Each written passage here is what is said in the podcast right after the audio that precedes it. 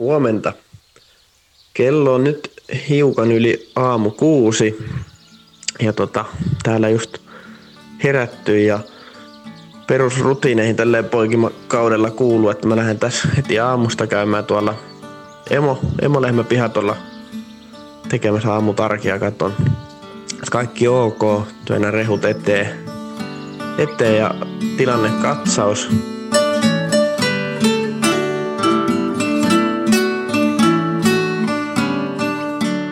Kuuntelet nyt Jalat maassa podcastia. Tässä sarjassa me puhumme suomalaisesta ruoantuotannosta tänään ja huomenna ja muistellaan vähän menneitä vuosikymmeniäkin.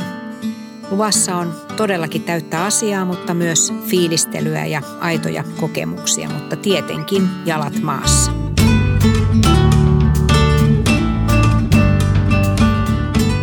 Minä olen Jaana Husukallio ja tänään keskustelen nauta- ja viljatilallisen arjesta Kouvolasta kotoisin olevan Tommi Hasun kanssa.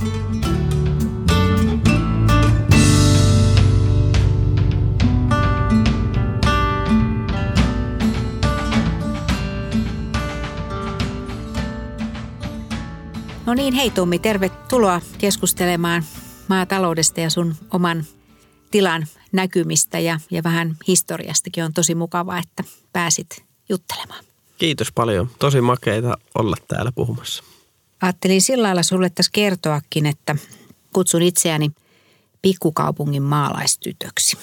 Eli mä oon kotoisin Heinolan kaupungista, mutta mun äitini on siitä Nastolasta maatilalta evakko tyttönä sinne aikanaan tullut ja mä oon itseni kokenut varmaan niin kuin valtaosa suomalaisista niin sekä kaupunkilaiseksi että maaseudun ihmiseksi. Ja mä tulin vuonna 1978 Helsinkiin, pyrin eläinlääketieteelliseen korkeakouluun ja pääsin sinne ja, ja siitä lähtien on ollut sitten helsinkiläinen.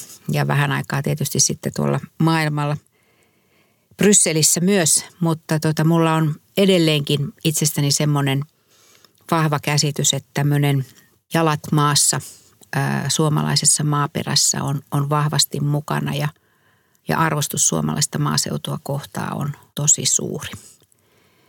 Niin mites itse kuvailisit? Sinä et ole pikkukaupungin maalaispoika vai, vai miten? Kerropa vähän, minkälaisia tuntemuksia sulla omasta itsestäsi on. Kyllä, ehkä kuitenkin kokisin, että olen myös pikkukaupungin maalaispoika, eli Tommi Hasu nimeltä ja Kouvolasta sieltä Kymioen, Kymioen varrelta. Ja tota, kun tota tulee, tulee vähän isompaa kaupunkiin, niin aina ajattelen, että kuinka hienoa täällä kaupungissa on nämä omat, omat juttunsa, mutta kuitenkin sitten se, se sellainen palo sinne maalle ja just sitten, että erityisesti sinne omaan paikkaan, sinne omaa mielenmaisemaa, että se tekee niin kuin hyvää lähteä pois, koska sitten se tulee niin kuin aina, aina takaisin se puolte mennä kotiin. Se on kiva kuulla itse asiassa. Tämä on aika hauska juttu, että Jaana ja Tommi, niin me ollaan Kymijoen varrelta molemmat. Eli Heinola on myös siinä Kymijoen varrella ja pikkukaupungin Kouvolakin menee kuitenkin vähän niin kuin sen pikkukaupunkikategoriaan, niin maalaispoika ja maalaistyttö, niin se antaa hyvän pohjan meidän jutustelulle, mutta, mutta kerros vähän siitä omasta tilastasi. Kuin pitkään se on suvulla ollut ja, ja mikä sun oma rooli siinä on ollut? Olisi mukava kuulla vähän tilan historiaa. Pitkän aikaa suku on maataloutta harjoittanut, että me ollaan siellä Oravalan kylällä oltu 1570-luvulta saakka on niin kuin sukututkimus tehty, että ainakin sinne saakka ulottuu ja ja tota, olisinko mä nyt sitten mahdollisesti, muistaakseni 17 sukupolvi niin kuin siinä joen varrella viljelemässä. Ja tota, tietysti se on muuttanut muotoa aika rajusti siinä, siinä voi sanoa vuosisatojen ajan. Ja, ja pääelinkeino oli kuitenkin tuonne 94 vuoteen saakka maidon tuotanto ja tällainen hyvin perinteinen pieni kantatila siinä joen varressa. Ja, ja sitten tota, mun isä laittoi silloin lypsylehmät pois ja 96 vuonna siirryttiin sitten luomutuotantoon ja aloitettiin luomuviljan viljely ja se oli silloin niin kuin aika, voi sanoa, uutuuden viehätystä siihen maailman aikaan. Että mä oon ollut itse, onko mä nyt ollut seitsemän tai kahdeksan vuotias muistaakseni joo, kun me siirryttiin luomuun. Että, ja muistan elävästi sen kyllä ja itse koen, että siinä on ollut niin kuin todella hyvä tuuri – miten ne ajoittuu periaatteessa oma isännyys siihen ja tota, tällaisia rakennemuutoksia. Että siinä on niin kuin mahdollisuus kasvaa halutessaan. Ja tota, meillä oli niin kuin hyvä tiimi mun isän kanssa, että meillä oli, niin kuin tota, laulussa sanotaan, niin meillä oli hullun pojan rohkeutta ja sitten vanhan pöllön viisautta. Se että, kuulostaa tota, hyvältä.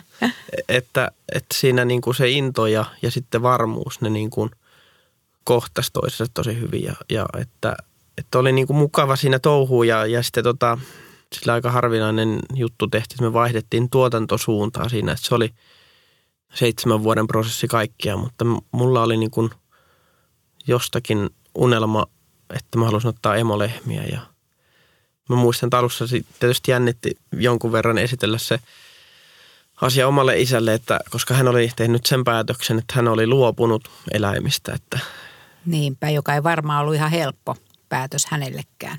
No ei, ei varmasti joo, että sitten taas, ja nyt pitäisi ottaa niin kuin ne takaisin, että miltä se, mutta hän suhtautui siihen niin kuin erittäin positiivisesti ja sitten silleen, että...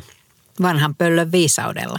No joo, näin, näin voi sanoa, että vanhan, vanhan pöllön viisaudella. Että, ja, ja sitten kuitenkin antoi arvostusta sille nuorelle hullulle, että, että, mm-hmm. että sitä pitää niin kuin se oma, oma tie niin kuin luoda ja pitää antaa mahdollisuus, jos nuorella on niin kuin intoa. Että, että siinä mun mielestä tuli just se, että, että olla niin kuin tukena, mm-hmm. mutta ei, ei poikittain. Eikä, ja että siinä vaiheessa niin kuin teki selväksi, että nyt niin kuin se kärki on vaihtunut, että hän on niin kuin siinä takana – että sinä menet edellä.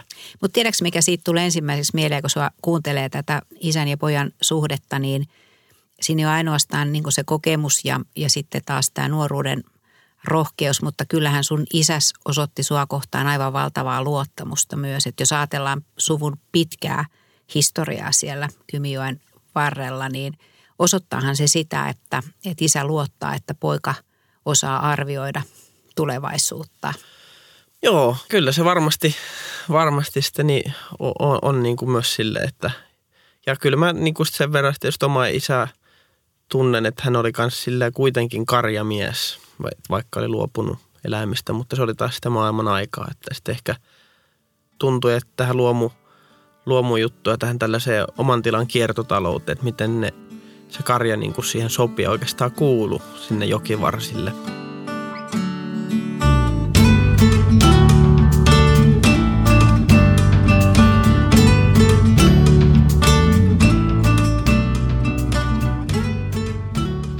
Rakennemuutos tietysti suomalaisessa maataloudessahan on ollut todella valtava. Et silloin kun me Euroopan unioniin liityttiin, niin meillä oli yli 110 000 maatilaa ja nyt on se reilu 50 000. Et tietyllä tavalla, jos tätä ajattelee, niin siihen liittyy paljon luopujia ja sitten on taas sinun kaltaisia, jotka on satsanneet erittäin vahvasti ja rohkeastikin myös tuotantosuuntaa muuttaen ja, ja tilakokoa kasvattaen. Että on – tosi suuri osa niin kuin suomalaista ruoantuotannon historiaa, tämä rakennemuutos, joka on. Ja mä oon hirveän mielissäni tietysti siitä, että sun kaltaisia kavereita on, jotka on ollut, mä en sano hullun rohkeita, vaan viisaita ja, ja uskoneet, niin kuin, että tähän kannattaa Suomen maassakin satsata. Ja, mutta mun on pakko kysyä seuraavaksi sitä, että niin kuin nyt tässä viime aikoina on tosi paljon puhuttu siitä ilmastonmuutoksen – kokonaisuudesta ja, ja ehkä Suomessa tosi paljon on tullut esille se, että,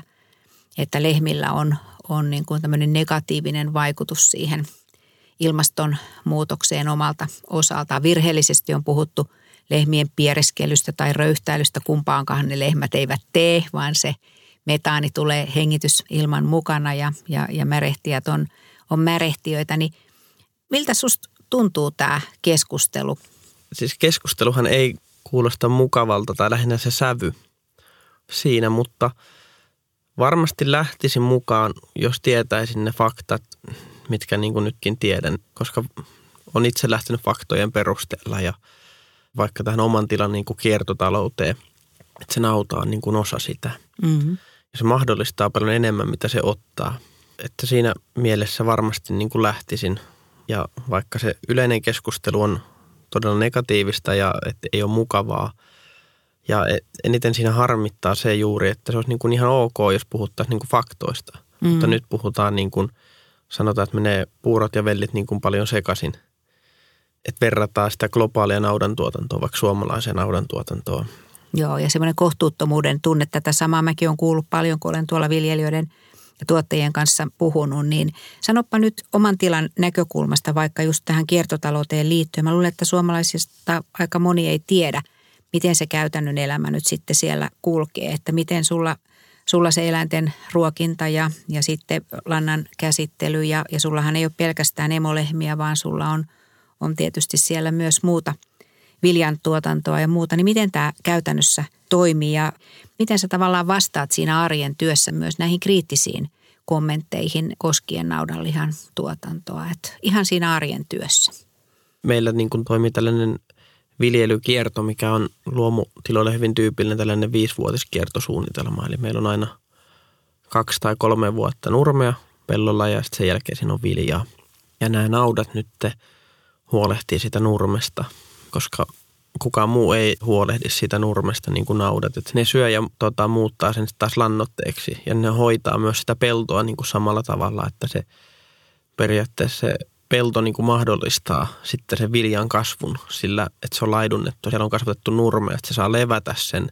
Ja sitten taas se nauta laiduntamisella tarjoaa ärsykkeitä sille pellolle, kun siellä on oikeanlainen juuristo ja se on hyvin mielenkiintoinen niin kuin prosessi periaatteessa. Ja et... Miks vaan? Joo, mä mietin sitä, että kun kerroit tuossa siitä hienosta historiasta, joka sun tilalla on, niin kyllähän se silloin isäsikin aikaan niin kuin lypsykarjatilalla, niin – tietyllä tavalla tässähän ei ole mitään uutta. Että kyllähän tämmöinen niin kuin kiertoviljely, eri lohkot eri vuosina eri käyttöön on ollut aina mukana. Ja se lehmän lanta lannotteena ja luomutilalla niin itsestään selvänä on ollut niin kuin mukana siinä kuviossa. Mutta onko tässä niin, että ihmisiltä on tavallaan niin kuin unohtunut tämä, että tietyt perusasiat on säilynyt samana, mutta totta kai eläinten – määrät ja, ja moni muu asia on niin kuin myös tekniikka on mennyt eteenpäin. Että onhan sulla paremmat työvälineet ja koneet, teknologia kuin mitä sun isällä on ollut, puhumattakaan sitten näistä edellisistä sukupolvista. Että et, eikö tästä näin, niin kuin, vaikka en itse ole viljelijä, niin mutta kun paljon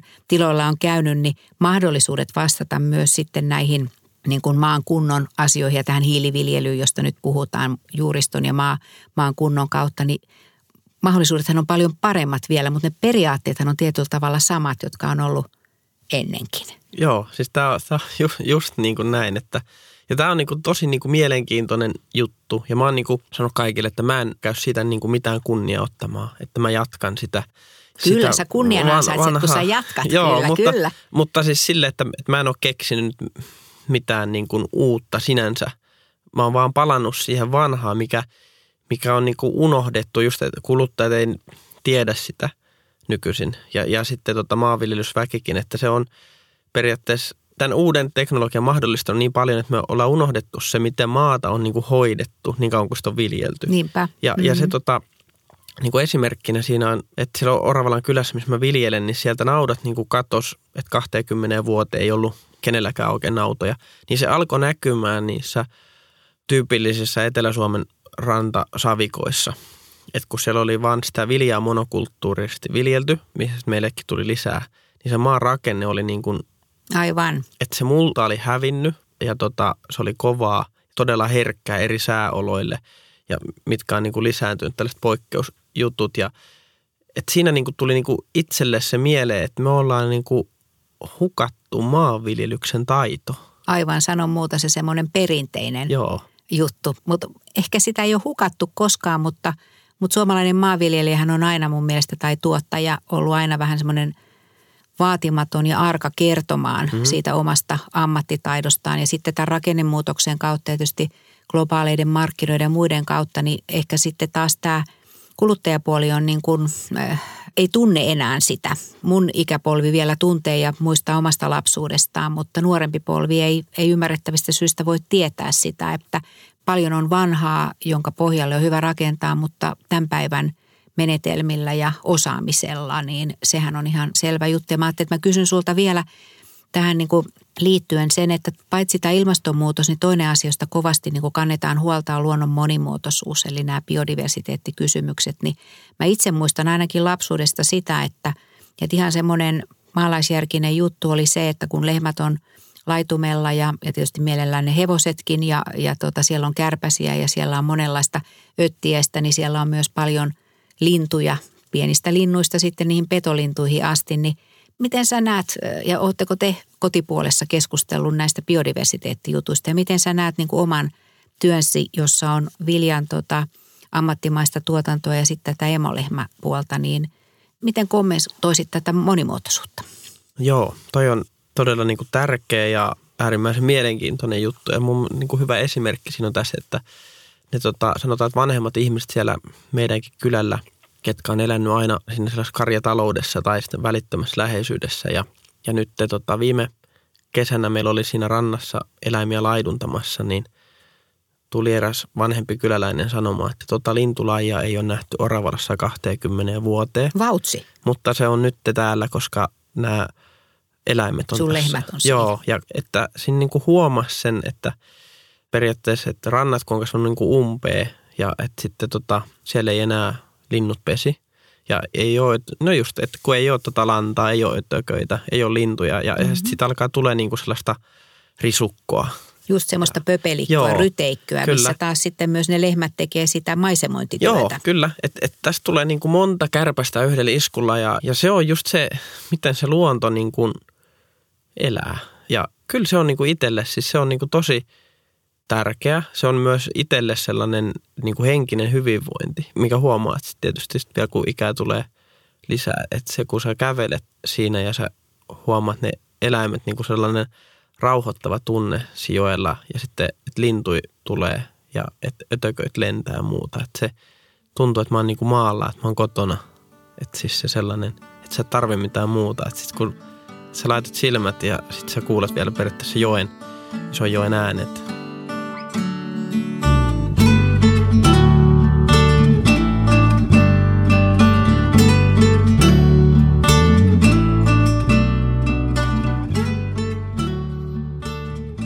Vaikka mä tuossa sanoin, että meillä on paljon hyvää maatalouteen liittyen menneisyydessä, niin mun on pakko sanoa, että mä en oikeasti haluaisi mun omaa niin kuin 60-luvun maataloutta takaisin. En mistään hinnasta. Että kaikki oli tietysti paljon pienempää ja niin kuin tuossa puhuttiin, niin tiloja oli paljon enemmän, mutta, mutta ei eläinten hyvinvoinninkaan kannalta asiat ollut ollenkaan niin hyvin kuin tänä päivänä. Tietysti tutkimustieto on tuonut paljon lisäjuttuja ja osaaminen on kasvanut ihan valtavasti, mutta että navetathan oli monta kertaa kauhean pieniä, matalia ja pimeitä ja – jos mietitään niitä sun tiloja tänä päivänä, jossa eläimet on, on vapaasti ja niin, nehän on kaksi aivan eri, eri maailmaa. Kyllä, Et voisin kuvitella, niin kuin sun isänkin kanssa, kun olette keskustellut, niin, niin tota, en tiedä millaiset eläinsuojat on ollut, ollut silloin aikanaan, kun hän on aloittanut, mutta tota, kyllä eläinten niin kuin hyvinvoinninkin kannalta, niin maailmahan on aivan toisenlainen nimenomaan Suomen –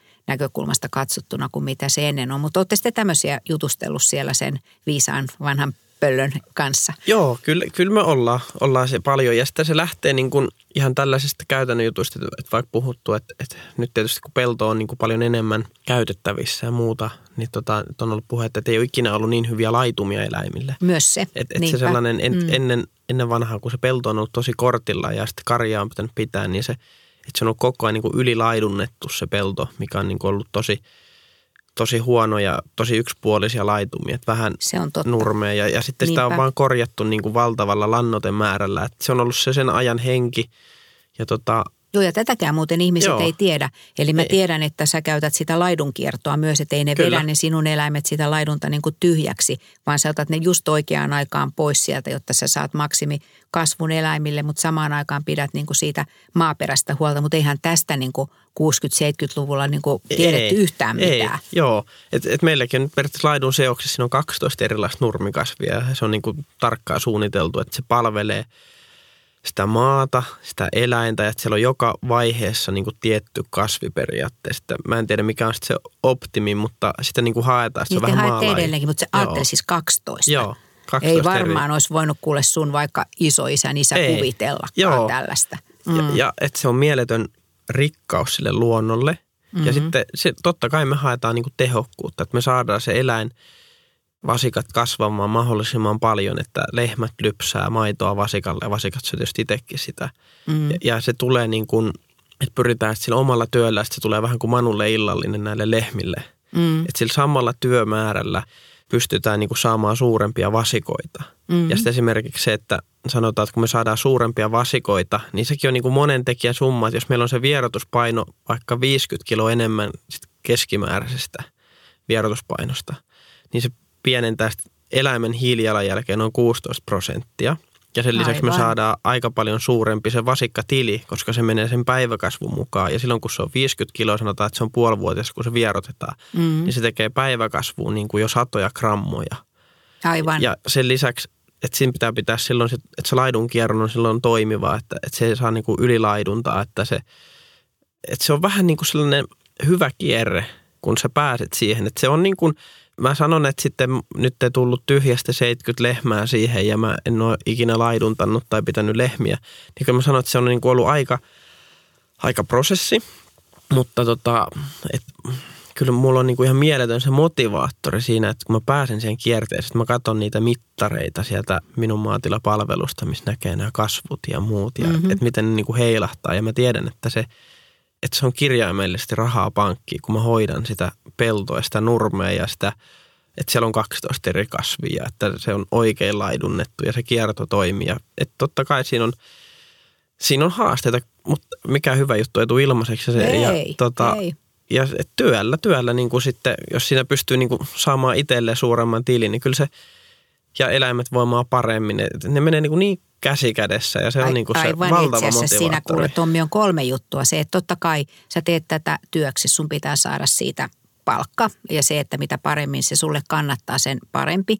Ja sitten tämän eläinten hyvinvoinnin kannalta, niin kuin sanoit, niin ihan ilman muuta, mutta myös sitten tämän ympäristön Kyllä. kannalta. Et siinähän niin kun on tämä kuuluisa kolmen widin niin tilaisuus, että tästä on ihan hyvä ja pitäisikin kertoa vielä, vielä vähän enemmän. Ja sitten tuossa samalla kun kerroit siitä hiilijalanjäljestä, niin kyllä tällä, että valitaan ne tuottavimmat eläimet, minkälainen se päiväkasvu on, minkälainen on se täsmäruokinta muuten, mitä lisää sen nurmen lisäksi annetaan, niin kaikki nämä hän vaikuttaa myös sit siihen ilmasto kysymykseen, että, että siihen nähden niin se kuulostaa hyvältä. Ja mun on pakko sanoa sen verran semmoisen, minkä mä opin edesmennyt suuresti arvostamani professori Ilkka Hanski sanoi, kun mä häneltä kerran kysyin, että, että minkä tota, ympäristöteon minä voisin omakotitalossa tekevänä tehdä, niin hän sanoi silloin, että älä laita nurmikkoa, jätä ainakin osa siitä nurmikosta niin kuin niityksi.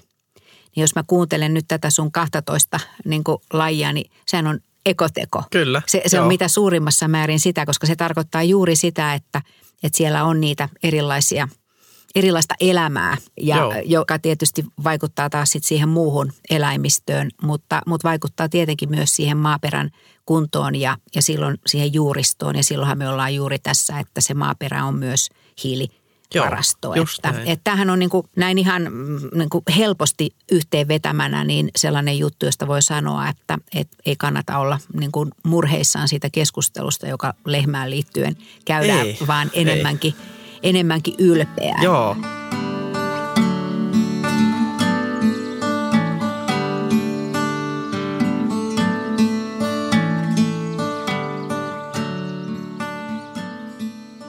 Tomi, Sä oot jossain yhteydessä sanonut, että yhtenä maatalouden isoista ongelmista on puhumattomuus. Mitä sä tarkoitat sillä, mistä meidän pitäisi puhua enemmän vai missä yhteydessä tämmöinen on sun mieleen tullut?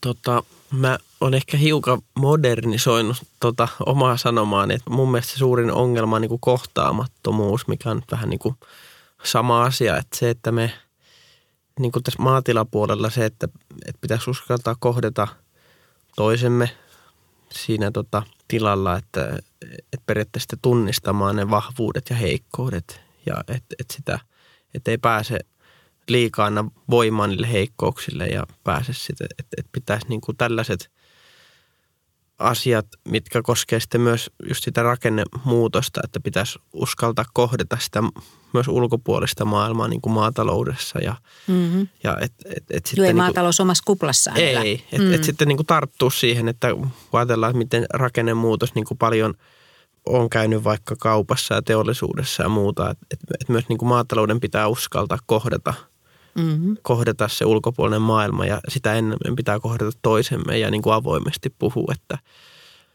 että mennyt on mennyttä ja nyt meidän pitää oikeasti mennä eteenpäin ja, ja sitten pitää uskaltaa tehdä ratkaisuja sen eteen, mutta sitä ennen pitää niin kuin jokaisen periaatteessa käydä se keskustelu itsensä kanssa, että mitä haluaa, mihin on menossa ja sitten pitää uskaltaa omassa porukassa sitä, että kohdata ne ihmiset niin kuin ihmisinä nykyään, että se, että ei takerruta enää liikaa sinne menneeseen. Että, mm-hmm. että se on niin kuin ehkä, mä koen, että se on se suurin ongelma. Joo, eikö se ole vähän sama, mä ajattelen sitä ääneen itse, että niin kuin monella muullakin sektorilla, niin, niin se tahtoo olla, että, että se keskustelu pyörii myös sit niin kuin niissä omissa jutuissa ja kuvitellaan myös, että muut tietää, mitä tapahtuu vaikka maatalouden sisällä, mutta näinhän se ei ole. Eli kyllähän pitää viljelijöidenkin kertoa – omista tekemisistä ja just siitä muutoksesta, koska tämä maailma on muuttunut tosi paljon meidän ympärillä, niin onhan se maatalouskin muuttunut, vaikka tietyt perusasiat säilyy lähtien vaikka siitä fotosynteesistä, jota me hyödynnetään, mutta ehkä tässä voisin kuvitella, että tarkoitat myös sitä, että viljelijöiden pitäisi omasta työstään vähän avoimemmin kertoa, jotta ei ainakaan puhuttaisi toistemme ohi. Kyllä, kyllä joo. Siis eh, ehdottomasti, että, just, että, se, että puhutaan enemmän niistä omista vahvuuksista ja heikkouksista ja, ja tota, että miksi tekee tiettyjä ratkaisuja vaikka vuodesta toiseen. Mikä on se peruste siihen mm. ja, ja että sit, mikä niin kuin ajaa tekemään jotain ja miksi on niin kuin mielipiteitä jostain. Minkä takia asiat tapahtuu ja minkä takia jotain asioita ei tapahdu. Että sit pitää osata niin kuin kertoa, että et koska se on hyvin yleistä just vaikka tiloilla vielä, että siellä ei puhuta – koska se tulee automaattisesti, että, että aina on tehty noin, että sehän on itsestäänselvyys. Mutta sitten kun tulee joku uusi ihminen, niin eihän sen tiedä itsestäänselvyyksistä Aivan, mitään. Se Nyt kun se mm. koskee koko maatalousalaa, että kun se lähtee sieltä ihan ylhäältä, että kun on näitä itsestäänselvyyksiä, niin se nykymaailma ei vaan pelaa niin, että, että tota, se muutos on niin valtavan nopeata ja, ja nuorempia ihmisiä on koko ajan niin kuin enemmän erilaisissa paikoissa, että se, se on muuttunut niin valtavasti se sellainen,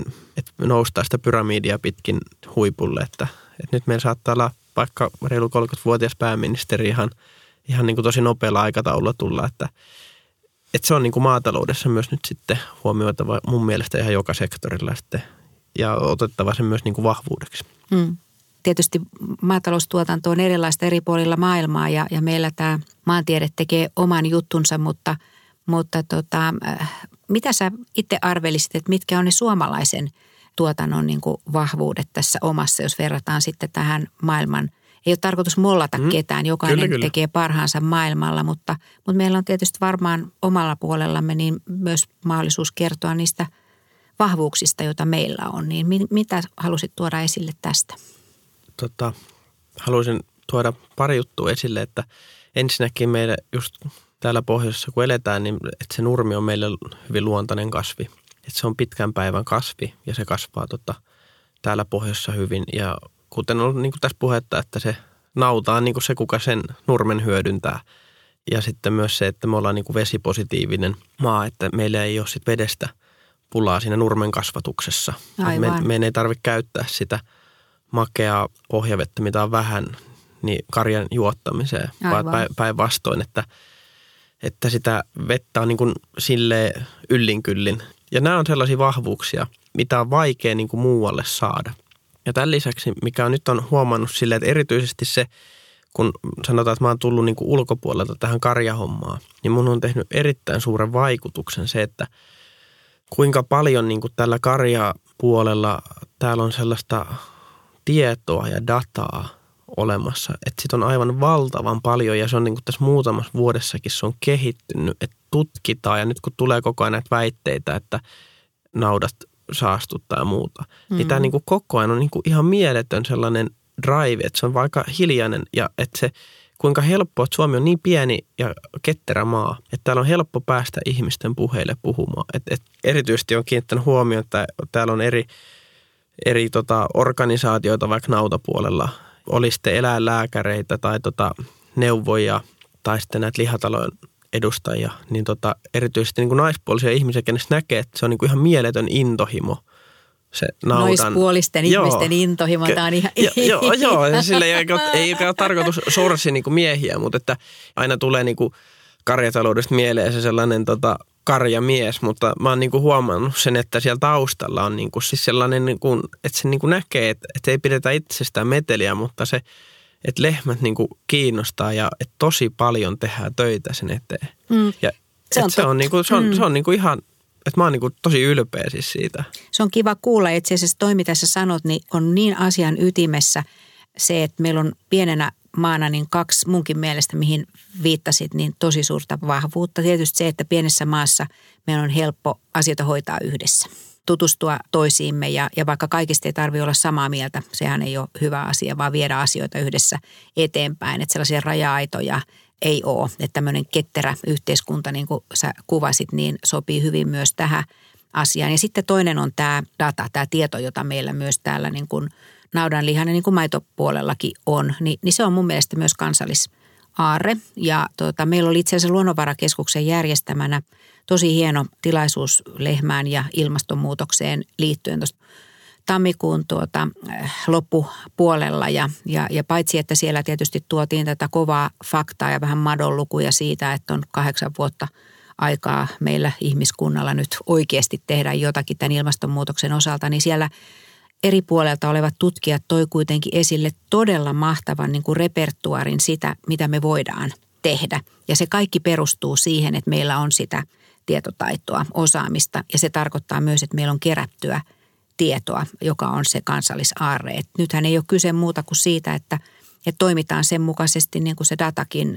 kertoo ja, ja hyödynnetään sitä historiaa ja toisaalta sitten sitä – uutta teknologiaa, mikä meillä on. Mutta minusta oli tosi kiva, että sä toit tämän esille, että hyödynnetään sitä, missä me ollaan kansallisesti vahvoja. Ja tiedän sen, että ihan kaikkialla maailmassa se ei ole ihan niin helppoa kuin täällä meillä on. Mä oikeastaan ajattelinkin tähän loppuun sulta vielä kysyä, että oletko sinä Tomi onnellinen mies? Kyllä mä olen.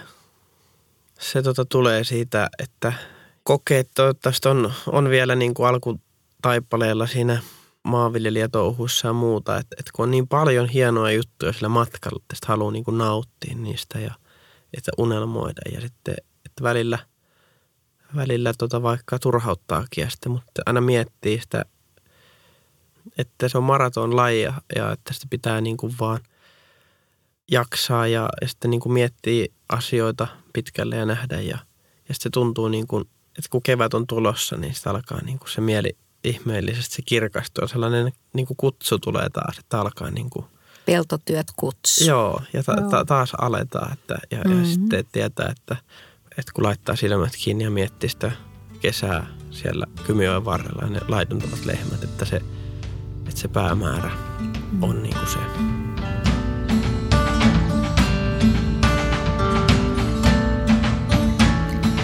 No niin Tommi, me voitaisiin jatkaa tätä keskustelua varmaan vaikka kuinka pitkään, mutta tuota, kiitos kovasti siitä, että tulit kanssani juttelemaan. Tässä on paljon pohdittavaa ainakin minulla ja toivottavasti tästä jäi mukava muisto myös sinulle. Kiitos, kiitos paljon, että just tuntuu, että pintaraapasua kerettiin käymään, mutta tota, onneksi jutut ei tähän loppuun ja jatketaan varmasti. Ja kyllä sain itsekin tästä paljon mukaan. Kiitos vaan sulle tosi paljon.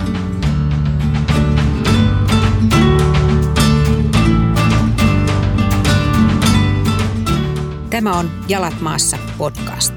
Löydät kaikki jaksot Apple Podcasteista, mutta myös Spotifysta sekä osoitteesta mmm.fi.